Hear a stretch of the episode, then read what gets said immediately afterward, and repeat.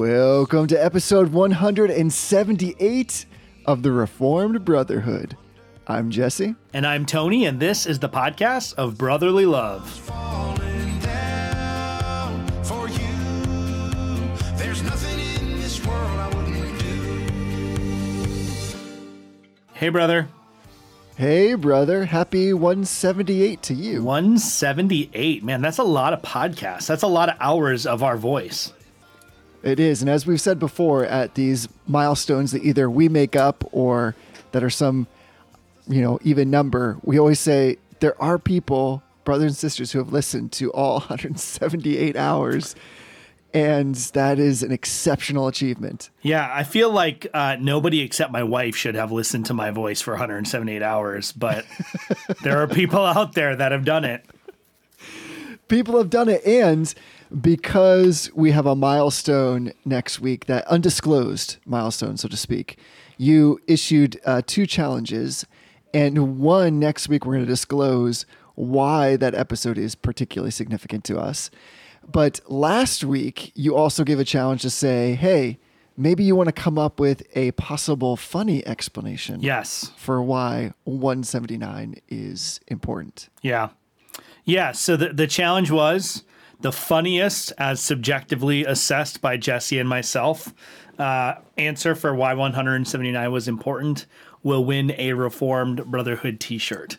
So Jesse and I aren't going to try to navigate it on the air. We'll talk about which one's the funniest after we record, but we will uh, we will notify the funny winner uh, via email. i love it how about i share a couple of these Let's do it. Okay, so you ready for this? Yeah. Like, we, and you can you can provide your feedback if you want. Okay. Thank you for permission. Listen, you're the egalitarian, whatever you want to contribute. so, um, th- there's there was a I, so here's what I've learned in issuing this challenge. People have interesting senses of humor, or what they think is funny. So I, I think this is great. We got a variety of responses. Let me just share a couple of them. So uh, here's one. This is from Mary Surha. She says 179 is the total number of Lent memes Tony has posted this year. I did see that in the email box, and I, I smiled greatly when that came through.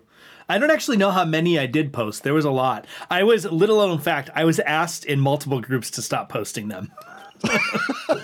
so, Cease and desist. mission accomplished. I love that. You know what? That was a theme throughout many emails. There was some reference to the number of memes you'd posted. In fact, Mike Washburn, he gives three potential options. The first is what he labels a dad joke pun. He says episode 179 is significant because it's the last episode before you do a total 180. What would that even be? The Arminian Brotherhood? I think it'd have to be Would- the Roman Catholic Wouldn't that be a shocker? I did do an April Fool's Day joke one year um, where I turn I changed the name of a Facebook group that I was managing, which was the Reformed Think Tank. I changed it to the Eastern Orthodox Think Tank. And it was a small group. There was like six or seven people in it, but they all lost their minds. It was amazing. Oh, that's great. Yeah, I, I don't know, but that would be a shocker if on 179 we turned it into the Reformed Arminian Brotherhood. Yeah, exactly. That's just a good one. confused everything. So he has, and he has two alternatives: one that pokes fun at me, one that pokes fun at you. So the one poking fun at me is he says episode 179 is significant because that's the average, the average number of times Jesse says metabolize or distill per show. That one's pretty good. Or, or uh, Yeah. you could say uh, content precedes or intent precedes content. That's one you like. Yes. Oh, I'm, I'm so glad that these things have finally stuck after all What else time. do you say a lot of? Uh, Listen, I got I got a lot of go tos, but I definitely love a good metabolize and a good distill. yeah, those are that's true. What what what was his jab at me? Share them among your friends. Well, once again, there is a theme for you, and he says episode 179 is significant because that's how many hours per week Tony spends generating Ash Wednesday memes. Yes, uh, that that was a full time job for a while. I did have to use all my earned time at work to maintain the Ash Wednesday memes, the Scorch Earth Wednesday memes. so here are just two more because I think these are great and creative as well. Lots of creativity among the listeners. So this is from Jim Hedinger, and he says 179 is a significant episode for an obvious reason. He says the number seven finds itself between the digits six and eight in our current mathematical constructs.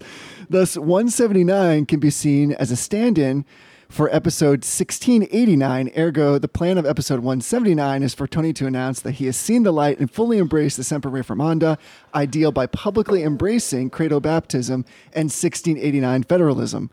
While obviously this podcast will in fact continue to episode 1689 and beyond, Tony can wait no longer to express his joy in the beauty of this Reformed Baptist understanding of the scriptures. Wow. Uh, I hate to disappoint. I guess I don't really hate to disappoint. That is not. that is not the answer. And in a very real sense, it's actually the opposite of the answer, which is glorious. We'll leave that one out there to tease the crowd. so creative. One more. This is from Jamie Francis. He writes Episode 179 is so titled because it reminds everyone that, apart from Christ, both Tony and Jesse's podcasting skills would be deceitful and wicked above all things. Who could even understand either of them? And he says Jeremiah 79, episode 179. That should be the that should be the uh, motto of our podcast. Who couldn't even understand them? That's actually not a bad tagline. Oh, that's the a good- Reformed Brotherhood. the Reformed Brotherhood. Who can even understand them? So that's just a sampling. So many creative responses. It's been so fantastic. So I guess there's still a little bit of time if somebody wants to send one in at to info at reformbrotherhood.com.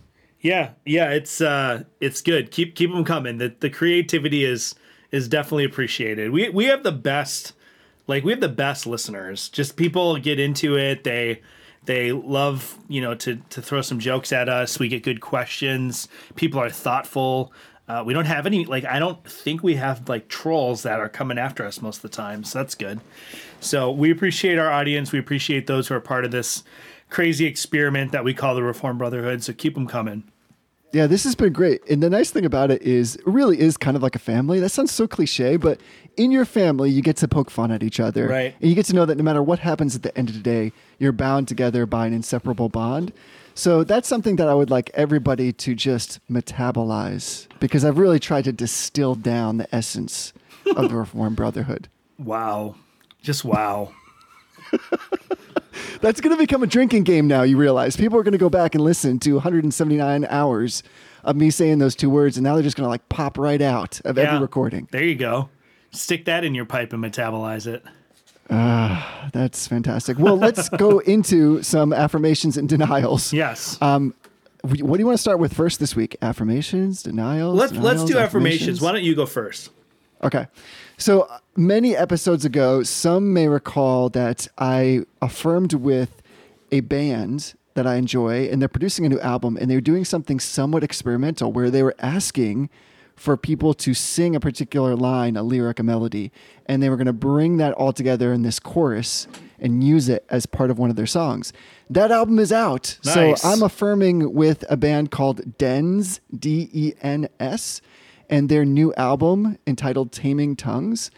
This is just a fanat- fanatic. This is a fantastic and amazing and fanatically awesome rock album. It's just really good, solid, like thick, juicy rock. It, there's, I don't think, I think there's hardly like any yelling in this. I know I have to qualify that for some because you're used to me just giving you the yelling album. Nothing makes me happier than when I recommend a piece of music and then I get feedback from a listener that says, I was not prepared to turn this on in my vehicle by myself at 6:30 in the morning.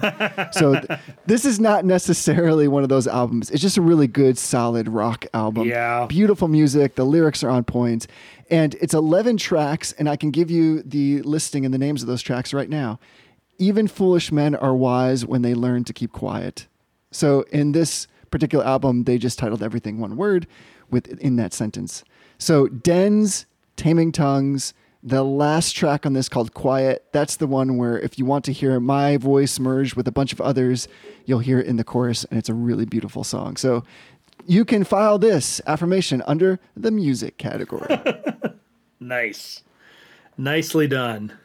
How about you? What are you affirming? So I'm. This is an oldie but a goodie. This is one of those standing affirmations, but it bears repeating. You know, as we went through Micah Cast, uh, I, I realized like we haven't been referencing the confessions and the catechisms as much, just because of the nature of the way that we were approaching those um, those episodes. So I'm affirming catechisms. You know, it, the the one thing that I'm learning about the catechisms as I've worked over the past couple years to just really work on memorizing the Westminster Shorter Catechism is that the strength of a catechism, if you are faithful to memorize it, is that it actually creates this like this framework for you to process any possible question uh, about reality in. So, you know, the the Westminster Catechism says that the, the the things that the scriptural principally teaches is what man is to believe concerning God and what duty God requires of man. And there's nothing in all of reality, there's no question in all of reality that doesn't in some sense relate to those two axes. Right? So this will this will become important with our topic today is that you know like you can very quickly if you are really kind of breathing the air of the catechism, you can quickly apply any situation. You can apply the wisdom of God's law to it through this sort of distillation. How do you like that one? Of the catechism's thought on the moral law of God. So I'm just affirming uh, the Reformed catechisms.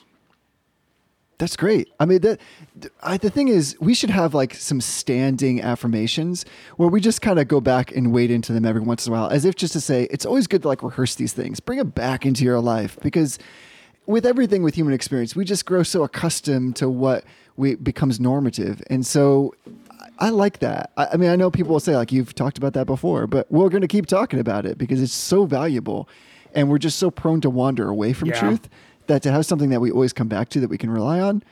Listen, we gotta we'll affirm that every day of the week and twice on the Lord's Day. It's true. Every day of the week and twice on Lord's Day. That's another thing you say a lot. We I've picked it up too.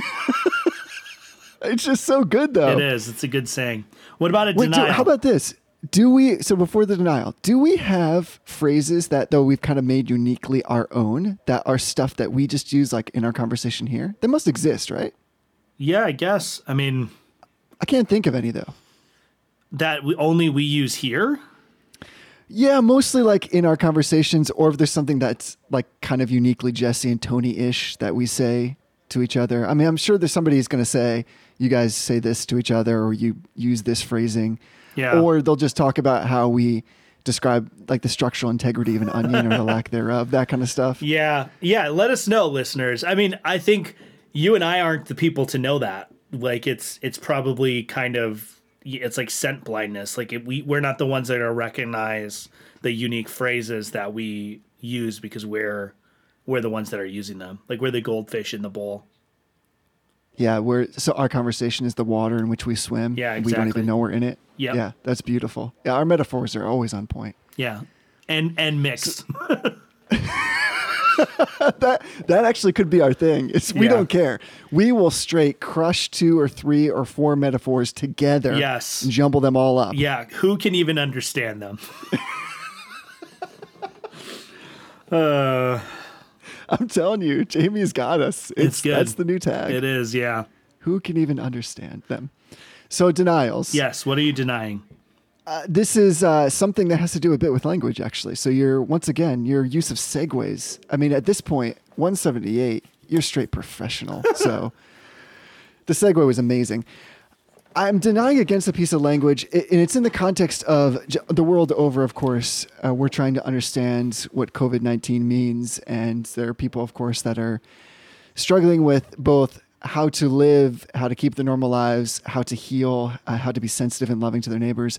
And there's a particular part of language that has popped up in the context of this discussion that for me was totally unexpected, but I, I have seen used in my daily life. And now all of a sudden it's like into the public and people don't know what the heck it is. So there's you know this already i think actually this is not something that's unfamiliar to you so when we talk about like diseases and the spread of diseases or viruses like the models that actually determine like all the permutations and possible combinations and exposures there is a letter abbreviation that reflects basically like the i think what it's called is basically like the spread rate so to speak in normal language and that's the the letter r with a subscript of the number zero. If You familiar with what I'm talking about? Yeah.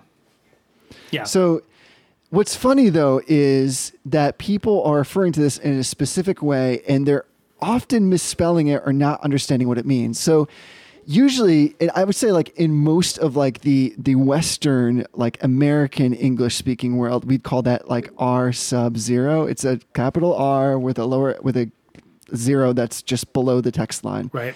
but it can also be called uh, that reference that zero the word not n-a-u-g-h-t not n-o-t which is where i see a lot of it being spelled. Yeah. and what's weird about this is r not or anything with the sub zero or the not is th- like not is actually a british word for zero. So like we just picked this up somewhere along the way and started using it everywhere.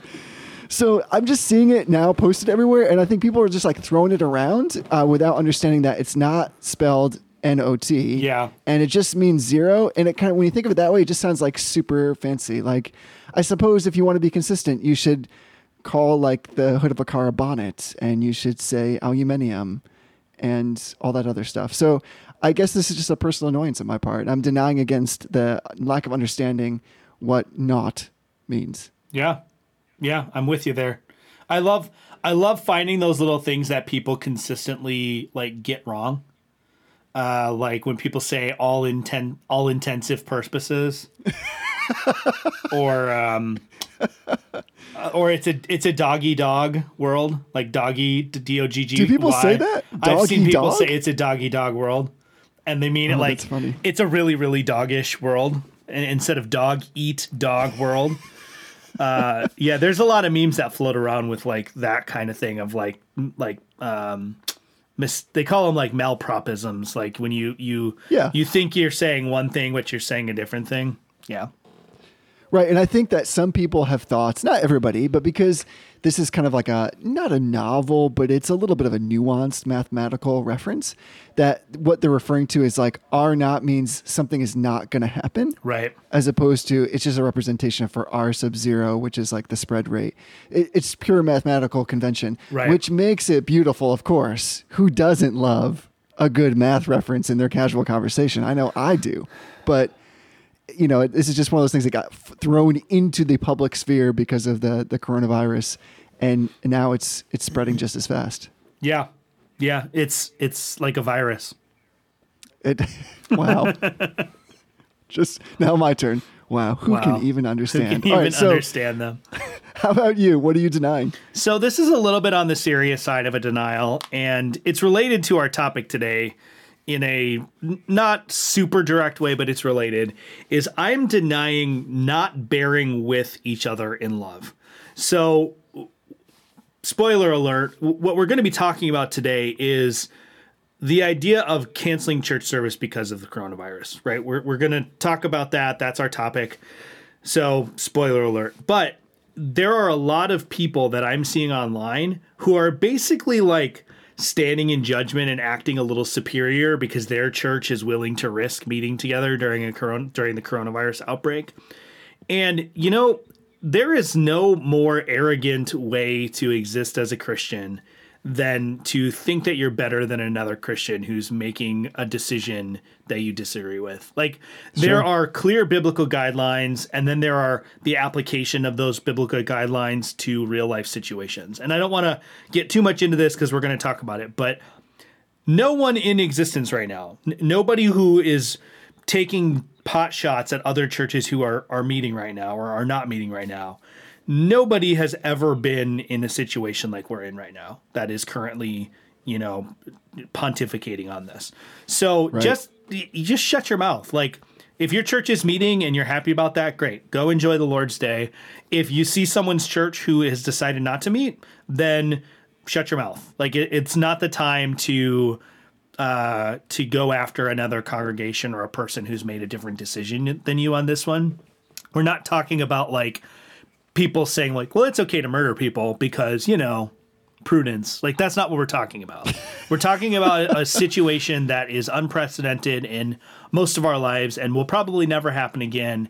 And we're all just doing the best we can. And so we need to bear with each other in love and recognize that other Christians are going to make different decisions and somebody's probably right and somebody's probably wrong or both people are wrong, but we need to just bear with each other in love and, and support each other as we get through this, as we work through this idea.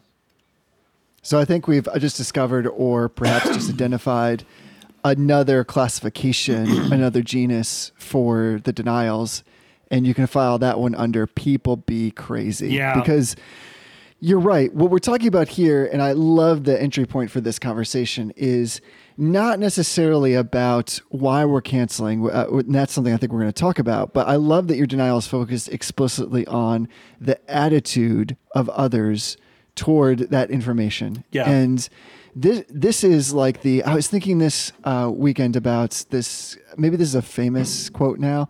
Something like the internet is everything that you hate about people. Yeah. And it, that, it's so true in this case because I've seen so much vitriol against other Christians, and I can't understand this. I just can't understand it because not only do we not we recognize as Christians that we have like imperfect knowledge. It's, it's partly our jam, knowing Right. that God is sovereign, omnipotent over all things, and that we are small creatures, contingent in our essence and our being.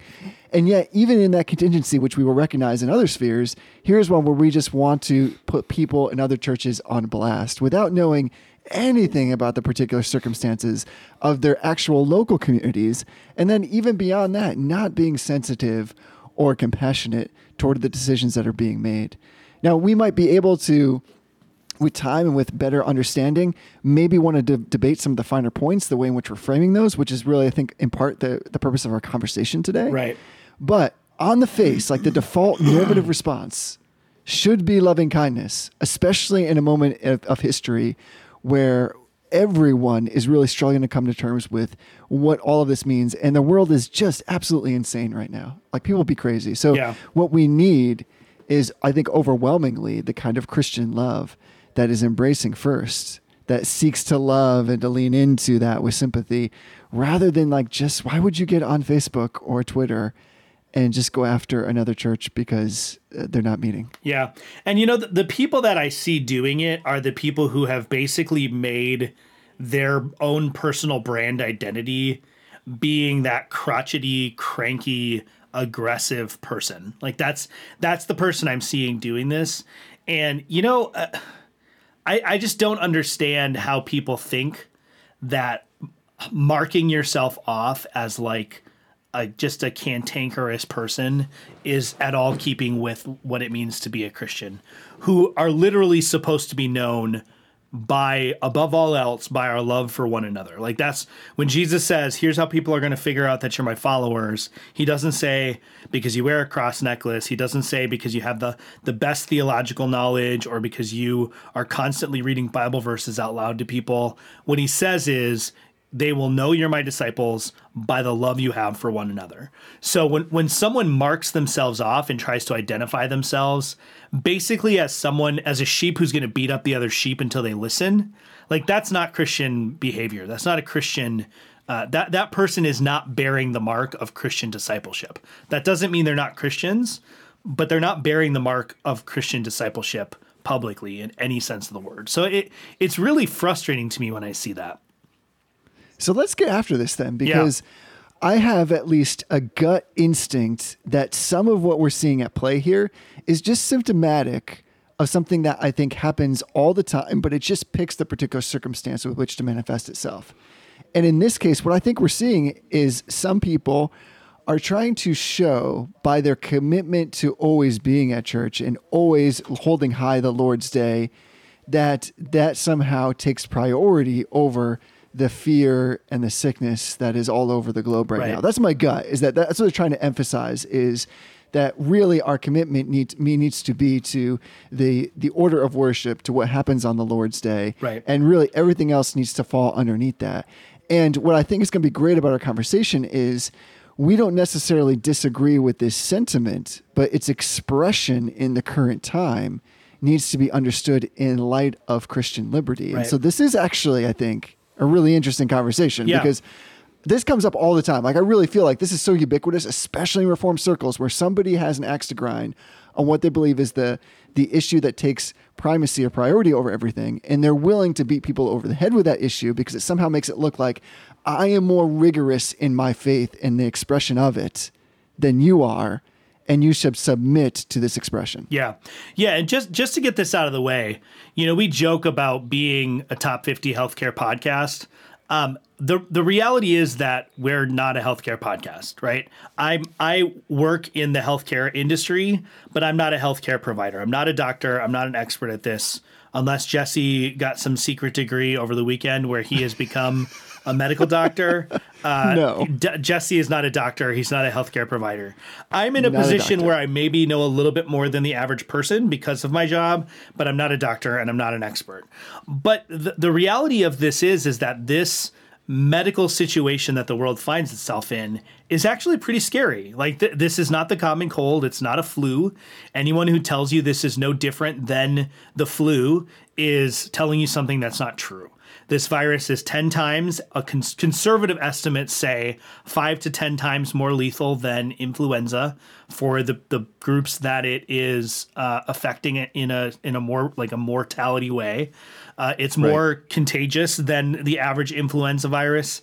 And the reason it's called novel coronavirus is because although there are other coronaviruses out there, this one is brand new. This is unprecedented, and nobody on Earth, apart from the people who've gotten it already, has ever had this virus or a variation of it. So none of us have any sort of natural immune system defense, defenses that have been built up against this virus. So this this really is a situation that is not we shouldn't panic right that's true uh, it isn't this isn't you know uh, the bubonic plague or the spanish flu although it could get to those kinds of levels if if people don't take action um, but it is not as straightforward as saying this is just a, a slightly more significant influenza season it's not that's not true at all And there is a testimony within this to be preached, to be shared. Right. There is a place for the church to continue to meet when it's appropriate to do so and safe to do so. And there is a way in which we continue to show love toward one another that has some sense of geographic and physical proximity. All those things, I think we're trying to say, are possibly embedded in your decision. But it's this how do we understand? Is it reasonable to make the decision?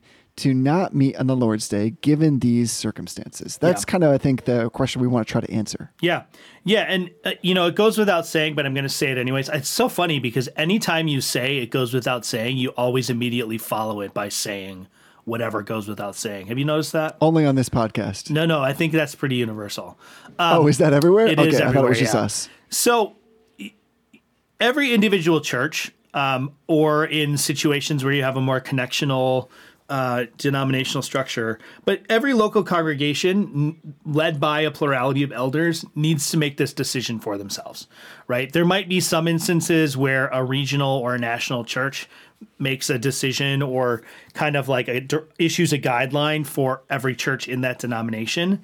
But this is a decision that needs to be made on a case by case basis because even though this virus is spreading out and is everywhere, more or less everywhere, it's still impacting local communities in different ways. And so the, the local situation on the ground has to be taken into account. Just like this is this is what I don't understand is some of these internet trolls who are like blasting people for deciding not to meet would not blast a church that is in the path of a hurricane for saying we're not going to meet this next Sunday because our church is going to be underwater, right? Or or a church that is in the middle of a blizzard and people can't physically get to there. They wouldn't blast that church for canceling because nobody can make it to the building or because it's not safe to travel. But for there's Sure. something about this situation that makes people not recognize that this is a different kind of natural disaster, but it's still a natural disaster. It's still something happening that may or may not make it physically safe to gather. And that that is a strange thing to me that people are not able to see that. But because it's not like I think because it's not like a real threat that you can see and touch with your hands. It's not exactly. it's not a storm that you can understand. It, it's something else. People are are not understanding that this is just a, a physical danger that we have to grapple with. Yeah, you're right. This is a matter of how you perceive the level of magnitude of the risk we're talking about. Right. And so, I, so this is not purely theoretical for me because my own church has had to make some of these hard decisions, and I've wrestled with what are the decisions that are being made and are they appropriate.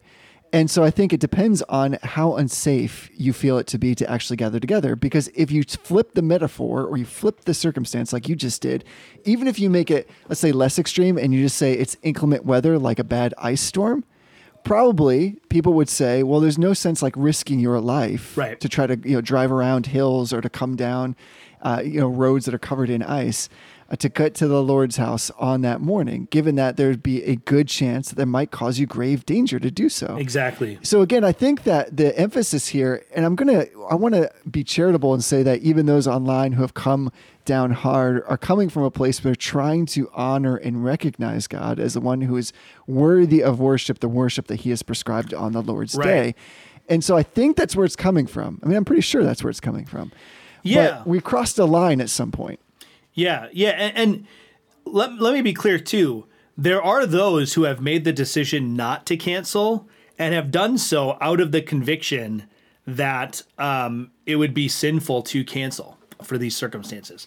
That's not the people I'm talking about because I know people who have come to that conviction and come to that decision and made that decision and have not have still not spent time telling other people about how stupid or dumb or cowardly they are. Yes. So Yes. so this isn't so much about which is the right decision, right? Because that it's not that easy. It's not that clear to say this is the right decision, this is the wrong decision.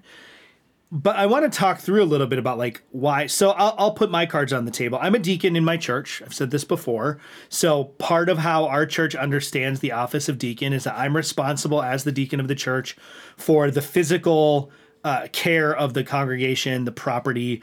Usually that takes the form of um, you know, taking care of the property, sort of organizing the cleaning rotation. If someone is sick, you know, I I might help coordinate meals or something like that. But in this instance, it's taking the form of me having to make recommendations to the church about how do we stay safe as a congregation in the midst of this thing. And so, what we talked about today was there may come a time where it makes sense for us to cancel our service for two, three, or four weeks, depending on what happens in our local context. We're not there yet. We decided that we're okay to continue meeting for another week uh, unless something changes between now and then. But we are acknowledging that there may come a time where we decide that it isn't safe. And Right. so I want to lay my cards on the table that that's where my head is at. And and the reason I made that decision, and I'd like us to to talk through this a little bit more, is that any individual Christian on any given Lord's Day has the liberty to make a decision about whether they're going to attend church or not. And there are some reasons that are bad reasons to choose not to attend church uh, that are not excusable or justifiable reasons. But there is this range of reasons that are justifiable that no one would look sideways at and say this person's in sin for not attending church. And so we recognize as a whole that there are these reasons why it might make sense for an individual not to attend church. That's within their liberty. But for some reason, people don't kind of make that next step to say, therefore, it's within reason for us to understand it may be wise for everyone collectively to make that same decision about any given Lord's Day Sunday. And so you framed it earlier. This this really is a question about Christian liberty, about an application of the fourth commandment and the sixth commandment, and in some ways the fifth commandment, uh, to our Lord's Day service. How do we understand what it means to obey the governing authorities? How do we understand what it means to lawfully preserve life? How do we understand what it means to sanctify the Sabbath? or love our neighbors. Um, all of that it's tied up in this question. So it it's on one level it's extremely complex. There's so many different things to think about, but that's the beauty is that the the law has given us the Lord's law has given us clear guidelines to apply to every situation in life. That's why I brought the catechism earlier. Is if you look at the Westminster catechisms, either the shorter or the larger, and their reflection on the moral law, there's like it's like a rubric for for filtering through what we do in a situation Right. like this and different people are going to come to different conclusions and that's understandable but there still is this wisdom that we've been given by the consensus of the church throughout the history of the church that that gives us guidance in this situation and there are different gradations in this. So, Right. just by way of respect to the decisions that are being made in local communities, I know some are saying we do not want to to meet on the Lord's Day out of love, and and I think we'll get to this, but there's a framing as well. I think in explaining why it is Yes. that you're making this decision. That's Yeah. super important. You, in other words, you can make the right decision for the wrong reason, and that is just as bad. Um, but there are some that are saying we're we don't want to meet, but then there are others that are saying we're going to meet, but be sensible people. Do not come if you're sick. Do not come if you feel like particularly that you're vulnerable to that. So all these things I think are in play legitimately, and I'm glad that you couched it the way that you did because I don't want anybody hearing us to think that Jesse and Tony are somehow denigrating worship on the Lord's Day. Right. That is not what we're saying at all. And I, I think we've been fairly outspoken about that in basically every episode we've ever done. But, you know, just in case we have a strong conviction of this, you know, we're looking at the scriptures, which we find to be very prescriptive when it comes to worship in general and the Lord's Day in particular. And so, in the midst of valuing all those things, of giving it the appropriate weight and the responsibility that it's due, we are still saying, yet, where is liberty? How does, and I think this is a question of covenant, honestly. Yeah. Where is the liberty at play?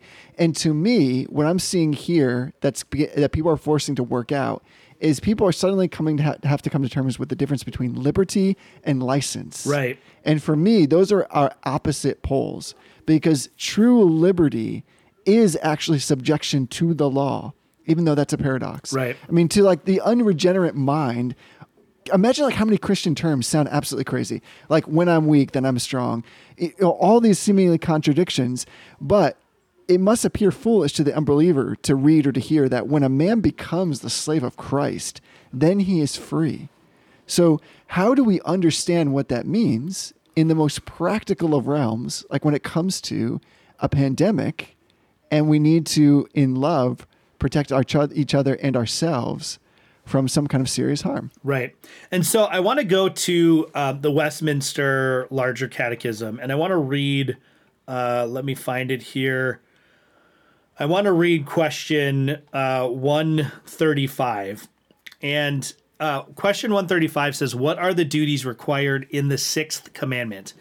And the answer uh, is the duties required in the sixth commandment are all careful studies and lawful endeavors to preserve the life of others, of ourselves and others, by resisting all thoughts and purposes, subduing all passions, and avoiding all occasions, temptations, and practices which tend to the unjust taking away the life of any, by just defense thereof against violence, bearing patient, uh, a patient bearing of the hand of God, quietness of mind, cheerfulness of spirit, sober use of meat, drink, physic, sleep, labor, and recreations, by charitable thoughts, love, compassion, meekness, gentleness, kindness, peaceable, mild, and courteous speeches and behavior, forbearance, readiness to be reconciled, patient bearing and forgiving of injuries, and requiting good for evil, comforting and succoring, uh, succoring the distressed, and protecting and defending the innocent.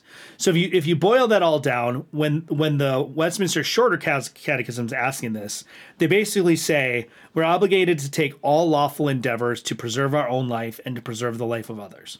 So the only question at this point, now with that in mind, is is it lawful for us on any given Sunday or any given sequence of Sundays? Is it lawful for us to say that we must not gather in order to preserve the life of ourselves and others? And I think, and we can get into this, but I, we probably won't get into this because you and I agree, but we can talk about it. I think the answer is yes. If, Yeah. uh, for example, and this is this is where like thinking in the extremes helps a little bit. If we were about to meet on the Lord's day and the church was on fire, we would not say you're still required to go in to the sanctuary and have the Lord's Day service. We would say, for the sake of not harming ourselves and not risking death, you don't have to go into church for the Lord's Day service today. Or if there was a big ice storm or something like that where it was dangerous to travel, we would say, don't go out of your house, stay home where it's safe. Uh, we'll meet again next week or the following week or whatever it is. So the, the only question to be asked in light of the sixth commandment is, is it lawful? And and I think it is. yeah, this comes back to where is the line that everybody draws Right. in whatever circumstance you use for what is a risk to your safety. Eventually, people will hit that line. It's just where is it? And Right. for some, I think they're more naturally kind of predisposed to say, like, well, in this circumstance, I'm drawing the line right at this potential very contagious illness.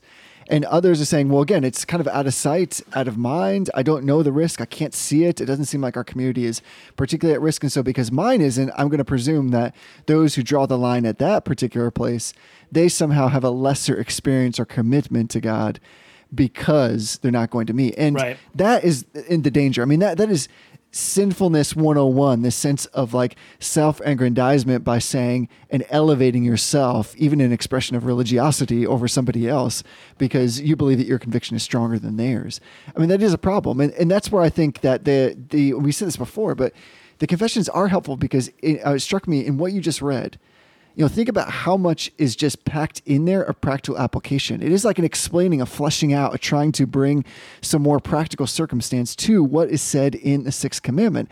And I think maybe there are some who have not thought about the decisions that are being made now in light of that particular commandment. Right. Because it is at the bottom line a responsibility like that. The the second uh, set of tablets there is with respect to obligation to fellow man. Right. What is our obligation to fellow man if we are properly upholding Jesus Christ, God the Father, and the Holy Spirit as the one whom we worship, giving him proper place?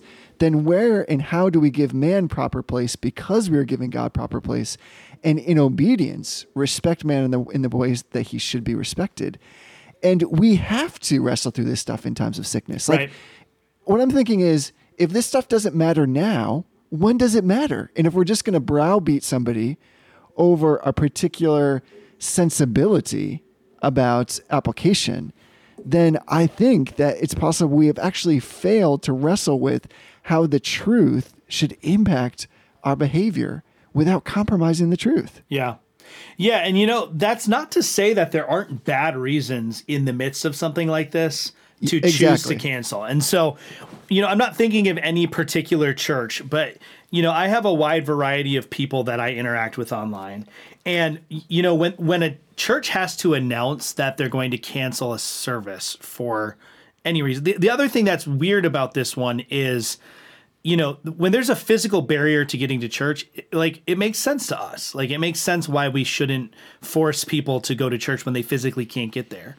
But this is a different kind of physical barrier and it's hard for us to understand. And so there's this tendency as people are making this decision to cancel their service, um, there's this tendency to try to explain why. And that's natural and it's normal and it's good but there are a lot of churches that are explaining the the reason why it's okay for us to cancel in a situation like this. More or less and this might be a little bit of an exaggeration but I don't I don't think it is in some cases. More or less by saying the the fact of gathering and the institutional church don't really matter and so Right. it- it's sort of a matter of indifference whether or not we actually get together on Sunday or not. And so in this situation, we're just going to choose not to.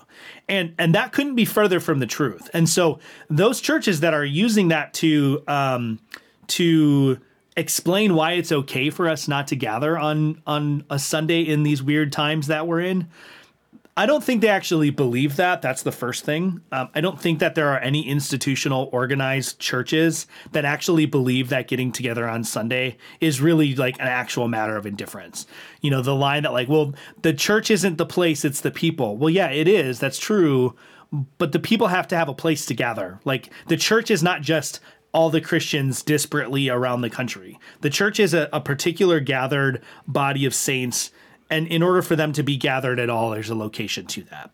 Um, and so that's a bad reason to cancel. But on top of that we're actually when we say that when we articulate the reason why it's okay for us to cancel that way we're actually kind of communicating to the church like well you don't have to come back. Like people will probably but they don't have to. Like yeah we're the church so it doesn't really matter if you come on a sunday or not and, and that's that's what I see that concerns me when I see churches kind of making that justification because I honestly don't like I said I don't think they actually believe that and I think they're reaching for some some answer as to why it's okay to make this decision and they don't have the framework in place that the reformed tradition has given us to really explain that question in a proper way or to explain that that reason. I think that's the linchpin. That's the critical part right there because I, I will, I'm just going to totally go all out there. And, and Oh, this might be man. a trigger for some. I've seen lots of descriptions in the past couple of days for why services are being canceled.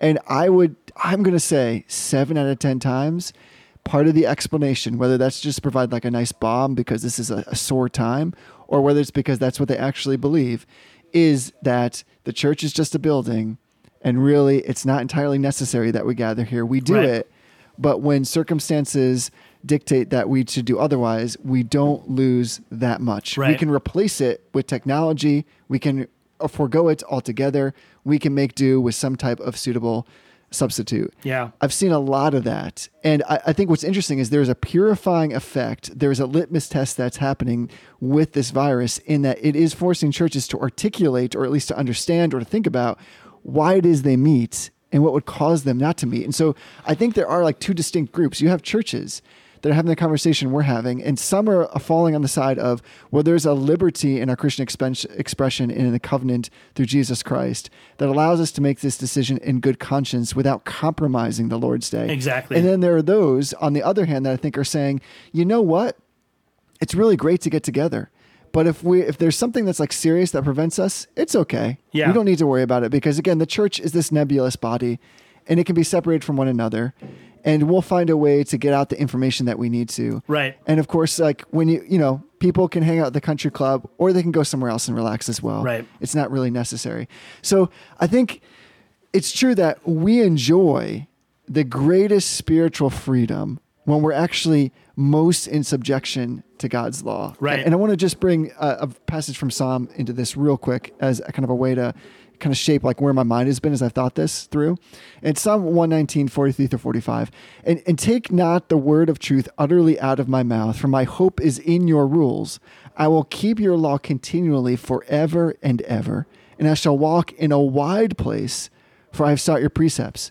So the natural man imagines that to be subject to God's precepts is to be confined to this narrow place.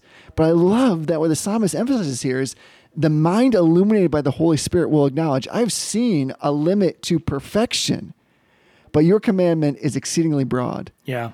And that's Psalm 1, 1996. When I look at that verse, when I remember first reading that many years ago and thinking, like, like when I read it, actually, my mind had superimposed it because it seems like we should be saying there is a limit to your commandments, but perfection is exceedingly broad. And it's actually the other way around. Right. And I think this actually gives us some sense of a road, no pun intended, to walk in with these types of decisions. That to have the greatest spiritual freedom is to be subjected to God's law. The person that's sold out to God's law can make these decisions in good conscience, cooperating with the sixth commandment and still honoring the Sabbath for what it's intended for. So I think that like this is these are hard times. These are hard conversations because it forces us to go into that kind of deep understanding as opposed to just saying, well, you know what? The church is not the building. That- Right. that is just that's the wrong reason to cancel. Yeah, yeah, and, and I think you're exactly right that this is this is causing, you know, ideally it's causing churches to think deeply about why it is we gather together on the Lord's Day, and it, you know, again, breaking everything into two kinds of people is is a heuristic device, but it's not always accurate. But there there really are there, there basically is two positions here, right? There's the churches that are saying yeah, it's not that big of a deal to not gather because it, you know, it, it doesn't really matter all that much. And then there's the churches that are kind of agonizing over the fact that like we may not be able to gather. And and I'm going to get real like real personal here, like real straight up is this situation with coronavirus has been really really hard on me uh, on a personal level because you know I work in the medical world. Uh, our institution has active coronavirus that we're trying to deal with. Our community, you know, Dartmouth Hitchcock is one of the only significant healthcare providers in our region, so we know that if there's a huge outbreak, like it's on us. Like we're the we're the medical resource for the region. And so honestly, every day for the last two weeks, I've had to get up. I've had to sort of psych myself up to go into work, and it feels like going into a war zone. And today, you know, I mentioned before that I have the privilege of praying in front of the congregation. And today I, I like broke down as I was praying. And the the part that got me was that the Lord's Day, this gathering of God's people, is one of the few true moments of rest that most of us get in a week. Like we don't really understand what rest is, but this this is rest. Gathering with the Lord's Right. people, uh, feasting on the Word of God, being ministered to by the Holy Spirit in the presence of God's people is rest. And so the thought of taking that away, even for good reasons, for a time, is a heavy, weighty discussion that has to happen. And so there's there are churches that are giving the impression that they're like, yeah, we'll just cancel because it's not that big of a deal. And to be honest with you, there are churches where that's the truth. Like, yeah, you know, our our staff had to work really hard last week because it was Holy Week, so we're going to take a week off. Like that like physically pains me. Like it hurts my heart to not like I'm having a heart attack, but like it, it hurts me to think about God's people in those congregations basically being told like, yeah, the Sabbath isn't that important. This this Right. this oasis of rest in the middle of your dark world. You know, what is it? Uh, the first chapter of Colossians, he says that uh, Christ has transferred us from the, God has transferred us from the kingdom of darkness into the kingdom of his beloved Son.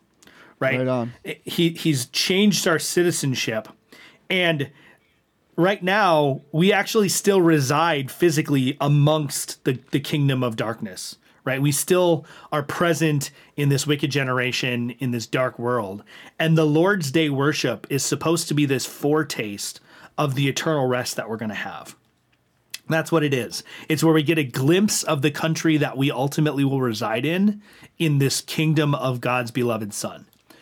So to say that for a time we have to, for the sake of safety, for the sake of of taking every lawful effort to preserve the, our own lives and the lives of others, to say that we're going to abstain from that for a time should hurt us. It should be a serious decision, and we should not. We shouldn't feel good about it, even if we acknowledge that it's right and necessary. It shouldn't feel Exactly. good. And the impression I'm getting from a lot of churches is like, yeah, you know, we can just, you know, the, the pastor can just videotape his sermon in his living room and then we can watch it at your convenience. It's going to be great. You can do go to church in your pajamas. And I'm like, this is this is totally missing the point of of the gravity of the situation. And, Right. and I just want us to think deeply about that and to if anything, we should come out of this, the churches that have had to cancel, we should come out of this and we should feel like, oh, I'm so glad. Like, I, I'm so glad that I can join with the saints again on Sunday. I'm so glad Right. that I can gather with God's people again on Sunday. And, and it was so awful to not be able to do it. I miss my family so much. And it, it just feels like a lot of churches are like, yeah, you know, it's no big deal. Yeah, one of the things I I tweeted this week uh, because my heart and yours were certainly knit together is I tweeted if you feel like you need a holiday, the good news is that the Lord's Day is coming. Yeah. And that's really where I was at. I mean, I think everybody was feeling beaten down. People are trying to secure meat and toilet paper, apparently. and uh, even little things in a country where we're so spoiled by creature comforts and ease of access to nearly everything we want at any time that we want has given people reason to pause and think, oh my goodness, everything I rely on is coming crashing down. Like, I've, I've really thought about this because I've seen people to an intense degree exhibit anxiety. And if you think about the fact that for most of us take advantage or take for granted that our health is strong or reasonably strong, most of us take advantage of the fact that we have as much wealth as we could possibly need.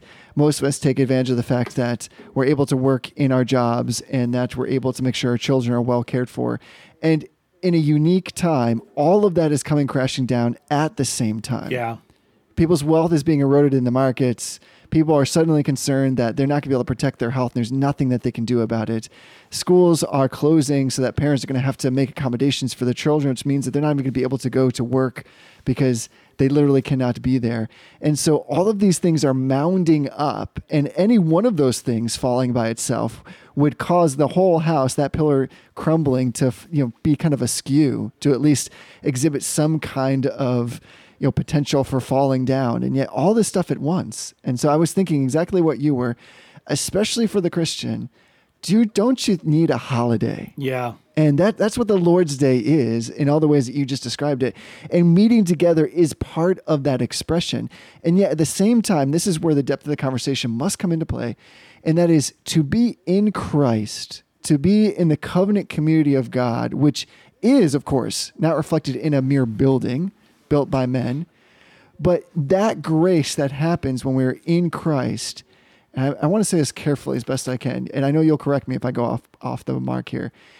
Being in Christ means that there is a way to temporarily and in a way that is suboptimal honor the Lord's day and honor the commandments by protecting others and being sometimes what's most loving is social isolation in a sense and still honor the Sabbath in a way that we know is going to be temporary and suboptimal. Yeah.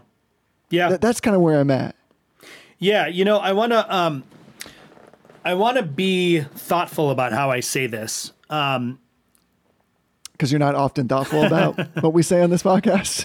so the fact of the matter is that even even within the reflections on the fourth commandment that we find in our confessional documents and catechisms, there are like exception clauses, right? So Sure. the the Westminster Shorter Catechism basically says that on the Lord's Day, uh, the way that we sanctify the Lord's Day is by devoting the entire day to the public and private exercises of God's religion, except insofar as we are taken up in the works of charity and necessity, right? Yes. And so so I would actually make the argument, and this is where this is where it gets difficult.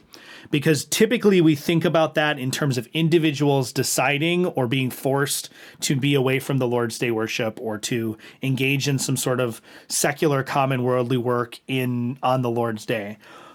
But we don't think about that often in terms of what happens if every Christian in a given body is in a circumstance where the act of charity or the act of mercy or the act of necessity in order to serve our neighbors is not to go to church.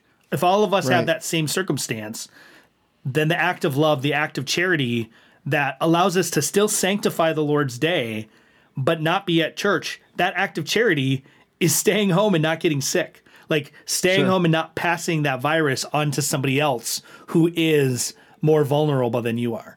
And that's where I think we need to understand this is that whether you're looking at the fourth commandment, which gives us this sort of uh, escape clause, I mean, I, that's not the best way to think about it, but this exception clause of works of necessity and charity or mercy, uh, or whether we're looking at the fifth commandment, which would tell us to obey our governing authorities in lawful commands, which the law, the, the government has the right to tell us uh, because of God's ordination over them. They have the right to tell us right now it's really a bad idea for you to go out of your house. Like it's really a bad idea for you to do- this or that. That is that's a lawful ordained authority by God who is doing something for our protection. That's exactly what government is there for. Um, some people would argue that, and they would also say that government shouldn't build roads, but that's a different question, right? Or whether we're looking at the sixth commandment of preserving your life and the life of others. Like this is just the right thing to do, I think. To say in situations like this where you have active, you know, contagious disease in your community, to, to tell everybody to stay home and say, we wish we didn't have to. We wish that we could gather on the Lord's day because it's really important. But in order to preserve our lives, in order to to sanctify the Sabbath, this act of charity, this act of love for our neighbors is necessary. So we have to make this decision. I, I really think that's the way it has to go for a lot of churches. So here's something that I'd say a lot, and I'm just going to say it again. Is it metabolized? It's, it's you say that a lot. do I? You do. Thanks. Uh, Nobody had let me know yet that that's something I say. There is something to be said about trying to understand like the purpose behind the precept, and I think that's what, of course, the confessions help us to do it a little bit better. Yeah. and that's something that is is uh, people were just prone not to do, which is it's just easier to say, you know, the Bible says it, I believe it, I'm going to do it, Right. Without respect to trying to understand if God is big enough, if He is over all of creation and He's given us all that we need for life in the scriptures in terms of direction, then that means because life is messy and complicated and nuanced and complex, then that word of law should also be able to cover over all those circumstances, allow us enough room to breathe and to maneuver while still honoring him. And Yeah. I guess my issue is that either we end up with churches that slight this law by saying things like it's just a building i mean it's not it's all it's not more than a building and we don't need to get together and then there are others that say like well we we have to at, at all costs Right. at the cost of actually being honoring and perhaps reflecting what's written, like you said, in the sixth commandment. Because, of course, the commandment, like to not murder or to not kill, is not just in don't take other people's lives, but also promote the health and well being of Right. everyone. Yeah. And so that's the thing that I think we often forget. But by way of like qu- kind of a quick example, one of the things I've been thinking about is, you know, in was it Second Samuel six? So when David is bringing back the ark, and that's of course the whole passage where God strikes Uzzah because the ark, while it's being carried forward by the oxen, they stumble, and he puts out his hand to touch it as if to stabilize it, and God burns with anger what I find interesting is that the scripture makes it clear, and I think we're also trying to emphasize this, that worship always comes with a prescription and a conscription. There's Right. always something that where it's being bound to direction, and it is the opposite of chaos. And so we're acknowledging that God everywhere in the scriptures gives this kind of direction. But we need to be careful not to miss the purpose behind those precepts. What it means that basically God's explaining in this example, for instance, is that there is a method and a manner that He has prescribed. That's why this occurs. It's not just because God is holy, which He is, and He's trying to find a way to lash out and express His holiness because it's been disrespected. It's more than that. It's because He had given His people the proper procedures to transport the ark Right. and they didn't. And so it's both a disrespect of God because if you respected him enough and, and honored his holiness, we would say, let's do it the way that God has said. And so what we're saying here is we want to do things the way God has said, and we want to cancel, so to speak, for all the right reasons. Right. And so I think there are good reasons to cancel. And at the same time, I think what you said is tr- what said was tremendously helpful. And that is if we wake up on the Lord's day and there is a part of us, an unrepentant part of us, that says, I'm just really glad for a day off from having to be at church, then we ought to examine why we feel that way. Yeah. Because we've we've missed the point of the cancellation then. Yep. Because if there's any part of us that just says is it's nice to have the time back, to have the freedom, then I don't think we're approaching this from the perspective that is concerned about the purpose behind the precept, which is Right. to honor God, to love others. Oh man, I almost went, almost went into a, a catchphrase from another podcast, um, Which you've done before. which I, I've done before on this one as well. But like, is does that make sense? Like, are, are we It united does. in this? Like, is that kind of is that where you're coming from yeah. on this? Yeah, I mean, I think you and I are on the same page as we we typically are. Is God has given us the Lord's Day as a blessing, right? The Sabbath is Yeah. not uh, man was not made for the Sabbath. The Sabbath was made for man, and, and part of that blessing is the recognition in the law of God that there are times where for for particular reasons God has authorized us not to participate in that blessing. And and the only question that we face now is is the preservation of life in this unprecedented scenario that we've never been in is that does that fit the description of one of those exemptions Yes. if you will Right. and, and the conclusion i'm coming to is it, it absolutely does it absolutely is a work of charity for each individual person in the church to abstain from attending church on a particular Sunday where this infection is active in your community. And that may be a couple Sundays in a row. You know, God willing it's not more than a few because again, we should we should feel the loss of the Lord's day. And, and what's really interesting is occasionally I'll talk to, there's there's a couple different kinds of people that I talk to. Um, I occasionally will talk to people who have a job that um, it like over the road truckers. This happens with a lot where they have a job that keeps them away from the, the Lord's Day worship on a regular basis. Those people tend to not actually seem like it bothers them that much, and that that gives me a little hint that that's probably not the kind of job that God had in mind when He says a work of necessity or charity.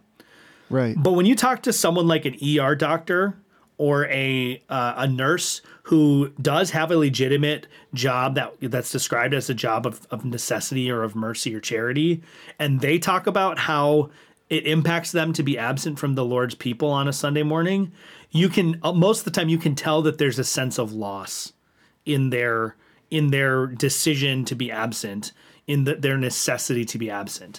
And you're exactly right. If if your church cancels and you wake up and that the first thing you think is like oh it's so nice that i get to just sort of stay home today. Like your heart is in the wrong spot. And that's something that you really should grapple with so I mean, I think I think that this is such a, a new, tricky situation that none of us have had to be in. We we need to show grace to each other, and I'm glad that we were able to have this conversation because I think, you know, as I've reflected on this, as I've talked to other deacons and, and elders around the country that I know, this is a sen- this is a, a situation that we're all wrestling with, and as lead- Yes. leaders in the church.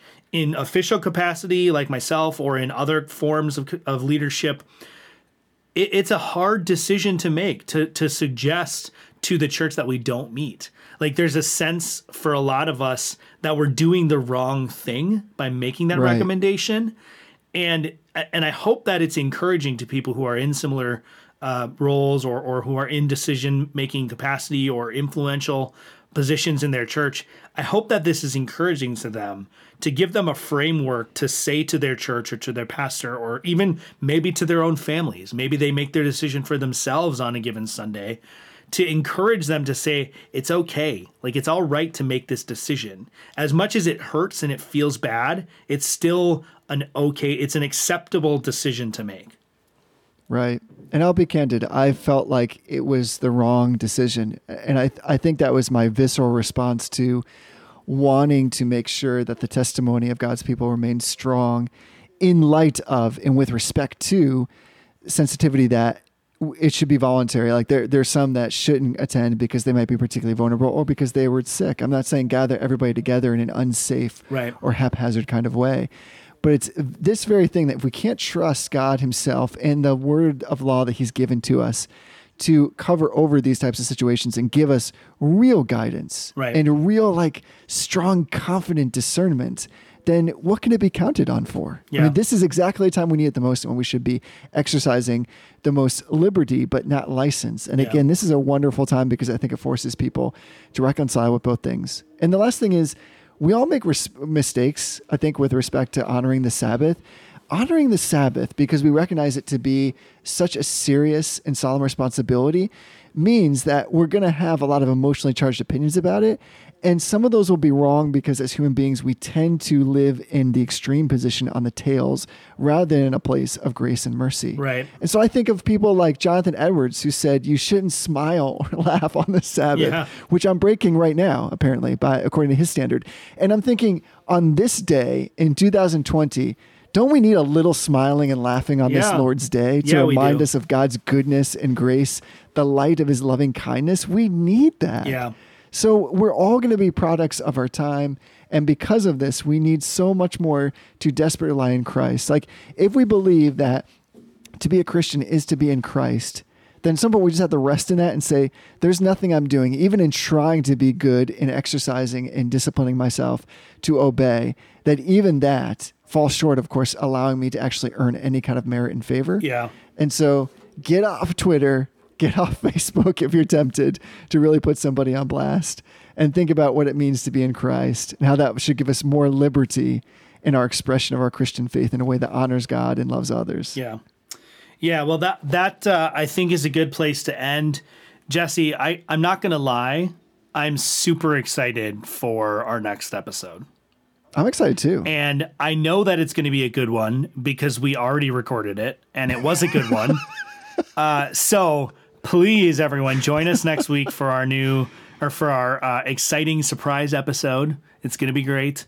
Uh, it sounds like what you there is you like you just like um slipped something, but you didn't because you said like our new nothing new is happening. Yeah, it's yeah, not going to no. be the Arminian Brotherhood. It's not No. a 180 degree turn. No, that was just a slip of the tongue. But but it is going to be an excellent episode, It- or it is an excellent episode. I don't know how we say it, but Oh, it is. I feel like we missed an opportunity to make it look like we were super prescient and just give like a bunch of predictions for what was going to happen. no, no, no, no. No. No. Anyway, we we've gone into that not sure how to how to wrap it up mode. Oh yeah, this plane is is faltering. It's just flying around in circles, waiting for somebody to bring it down. Yeah, well, I'm going to do it. So Jesse, until next time, honor everyone. Love the brotherhood.